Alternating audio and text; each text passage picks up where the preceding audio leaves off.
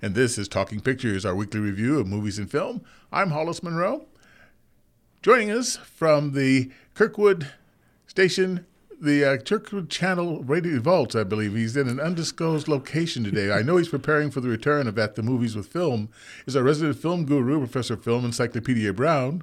Hello out there. And joining us in studio with his nice and naughty list in this delayed version of the best and worst, the final version of 2023's best and worst list is Scott the Amazing Chrisman. Hello, everyone. Phil, tell us what you thought was really exceptional in this past year. Well, I thought that this year really kind of shaped up better than maybe anticipated, and uh, I went through looking for the the good and the bad and so on. And really, what I came up with was a a bunch of films that I think really rose to the top, and a few films that were disappointments and honorable mentions. Um, my first film out of the chute is Godzilla minus one. Mm. Uh, here's a film that really uh, is remarkable.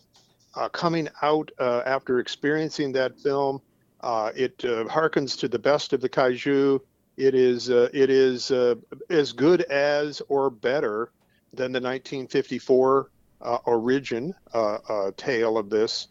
And what really makes this film work so well is is that, well, one of the things that happens in these uh, monster films uh, is that the human element sort of is like uh, they're pushed to the side, they're bystanders, they stand on the side of cliffs or hills and kind of cheer on their favorite monsters and things like that. So you keep saying, well, get rid of the human element because you don't have enough of it. Mm-hmm. Focus more on the monsters. Here, great balance between the human story uh, and the monster story, and they really make that work really well. I I, I actually found uh, tears coming to my eyes at the uh, end of that film, not just because of the narrative, but because how well they pulled that film off. Uh, that that to me is a is a fantastic uh, monster film, uh, and I h- highly recommend it. My second film is John Wick Chapter Four. Mm got to have John Wick in there. I mean, this is supposedly the finish of the uh, of the cycle of the uh, what the epic saga mm-hmm. of uh, and now turning into a franchise because we have some uh, things uh, on the and side spin-offs. Continental, Bay Bright spin-offs that are coming out of it. Uh, but this was a great way to end, if it is the end, the cycle of the man and his dog, John Wick, coming to a, a conclusion uh, and really does it in a remarkable way. The the the ending of the the the grand shootout, if you will, is staged magnificently. Uh, the build up to it uh, and the uh, the vicissitudes of Wick uh, making his way to the well to the journey of the end game is really well wrought. I found this to be a beautiful ending. I hope that they do end it here. Uh, it does end with a little bit of like, well, wink, wink. Maybe uh, it's not so, uh, but uh, I think that this is where you should draw the line with uh, John Wick 4 and let these other uh, sidebar things sort of spin out on their own. So, John Wick Chapter 4, great. And, and Keanu Reeves, a great, obviously, in the film as well. Hmm. My third film is a documentary in the court of the Crimson King, uh, King Crimson at 50. Wow. Uh, this is Toby Amies's attempt to uh, put uh, one of the my favorite band of all time, the progressive band King Crimson, uh, helmed or the sort of the ostensible leader of the band, uh, Robert Fripp, on film and sort of capture what King Crimson is all about. from 1969 up to they're still cooking uh, to this day. And I was very lucky to uh, have uh, gone to uh, uh, one of the 50th uh, anniversary concerts as well in Chicago Ooh, just wow. a couple years back. And to me, that was one of the grand moments of my life. what makes this film so good? Okay, it's not just one of your talking head documentaries where you you know kind of gather a bunch of people and reminisce about the band and so on, which it does have and it does uh, gather people from its earliest period up to its most recent incarnations. But it's also, uh, as Toby uh, Amies is making the film, he is uh, uh, what? Uh, he runs into some resistance, and you can bet who the resistance is. That's Robert Fripp, who is a very mercurial figure in and of himself, who uh, really resists the uh, what some of the questions that are posed to him. He embraces some of the questions that are imposed to him, reframes them, and uh, it, it's just it's interesting to see how that film plays out in the tug and war against uh, between uh, Fripp and the uh, the filmmaker. I, I, find that remarkable as a documentary.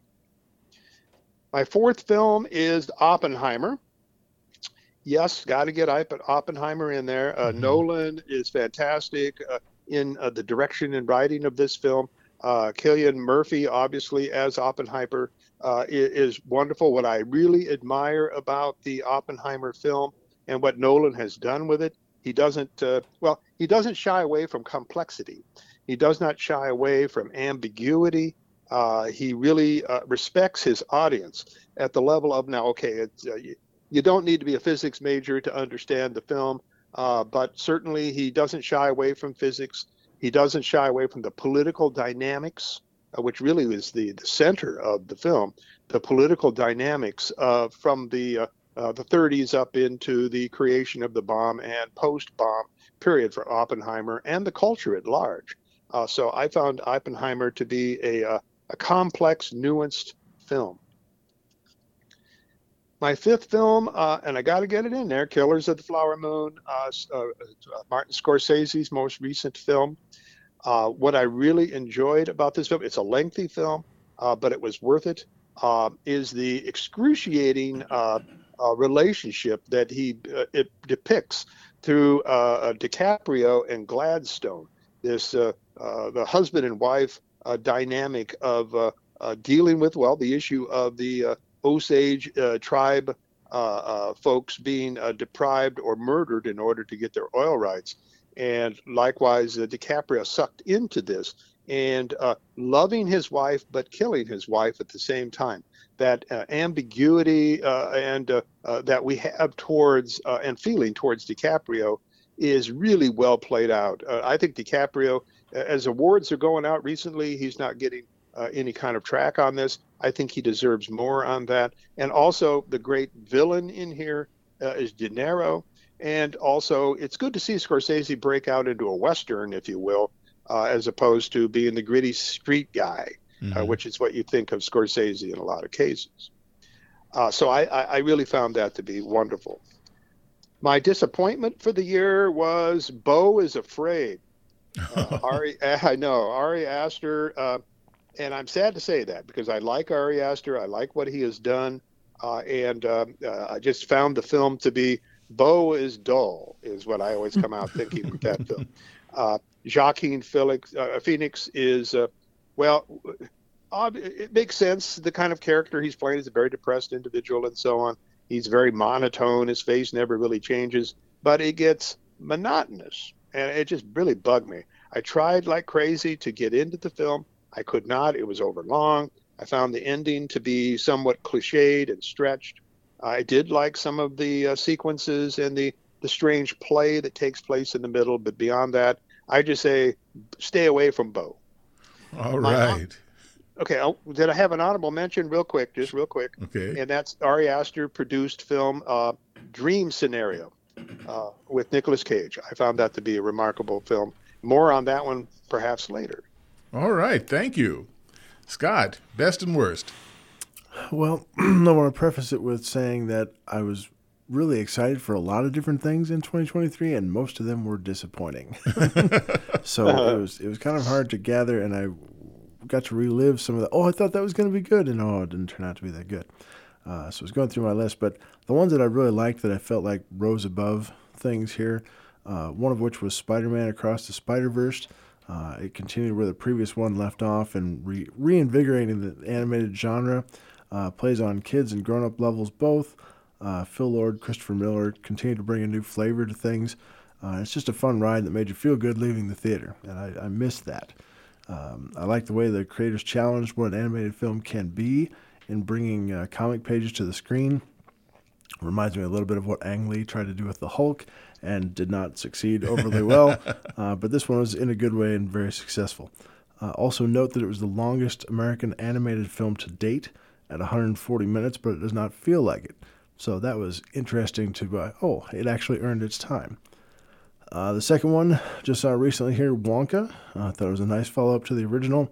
I was very uh, trepidatious going in, going, "Oh, this other one's you know been a classic for a long time, and please don't break it." uh, but they give some great nods without being too pandery. Uh, so there's nice little winks to the previous film that aren't overly forefront, but they're there.